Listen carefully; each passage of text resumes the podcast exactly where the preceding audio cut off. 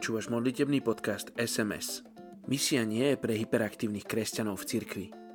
Misia je zmyslom cirkvi. Robí Galaty.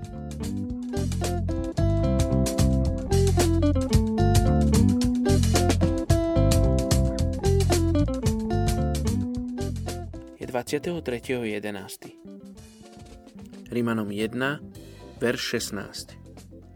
Veď ja sa nehambím za evanílium, lebo ono je Božou mocou na spásu pre každého veriaceho. Najprv Žida, potom Gréka. Dnes sa modlíme za etnickú skupinu Banjara v Indii. Ľudia z etnickej skupiny Banjara, ktorí sú známi pod 53 rôznymi menami, hovoria predovšetkým Lambady alebo Lamany 53% a rečou Banjara hovorí 23% sú najväčšou kočovnou skupinou v Indii a sú známi ako príbuzní Rómov. Rómovia začali cestovať z Indie do rôznych oblastí Európy pred stovkami rokov a v regiónoch, v ktorých sa každá skupina usadila, si vyvinuli rôzne nárečia a dialekty. Meno Banjara je odvodené od slova bajilka, čo znamená obchod alebo podnikanie, a od banji, čo znamená balík obchodníkov. Väčšina indických Romov má olivovú pleť, tmavé vlasy a hnedé oči. Hoci sú tieto skupiny väčšinou spájané s bandami vešcov putujúcich vo farebných karavanoch z miesta na miesto, o banžeroch to už neplatí. Historicky boli kočovníci a chovali dobytok. Obchodovali so solou a prepravovali tovar.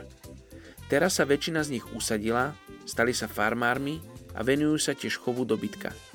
Keďže sú chudobní, jedia to, čo si vypestujú vo svojich záhradkách spolu s mliečnými výrobkami.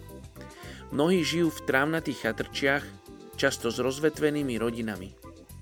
Rodiny z etnickej skupiny Banjara sú úzko prepojené a majú minimálne vzťahy s inými kastami. Väčšina ľudí z etnickej skupiny Banjara sú hinduisti. Niektorí skombinovali hinduistické praktiky s ich vlastnými animistickými presvedčeniami. Iné skupiny nasledujú islam, iní sú síkovia. Ľudia z etnickej skupiny Banjara nemajú písaný jazyk. Takže v závislosti od toho, v ktorom štáte Indii sa nachádzajú, ak vedia čítať, majú písmo daného štátu. V Indii ich žije vyše 6 miliónov. Poďme sa spolu modliť za etnickú skupinu Banjara v Indii.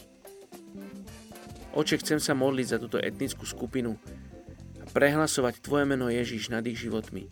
Oče, ja sa chcem modliť, aby oni Teba spoznali – aby spoznali, že Ty si ich stvoriteľ, že Ty si ich Otec v nebesiach, ktorý ich miluje, ktorý poslal svojho jediného syna za nich, aby oni žili.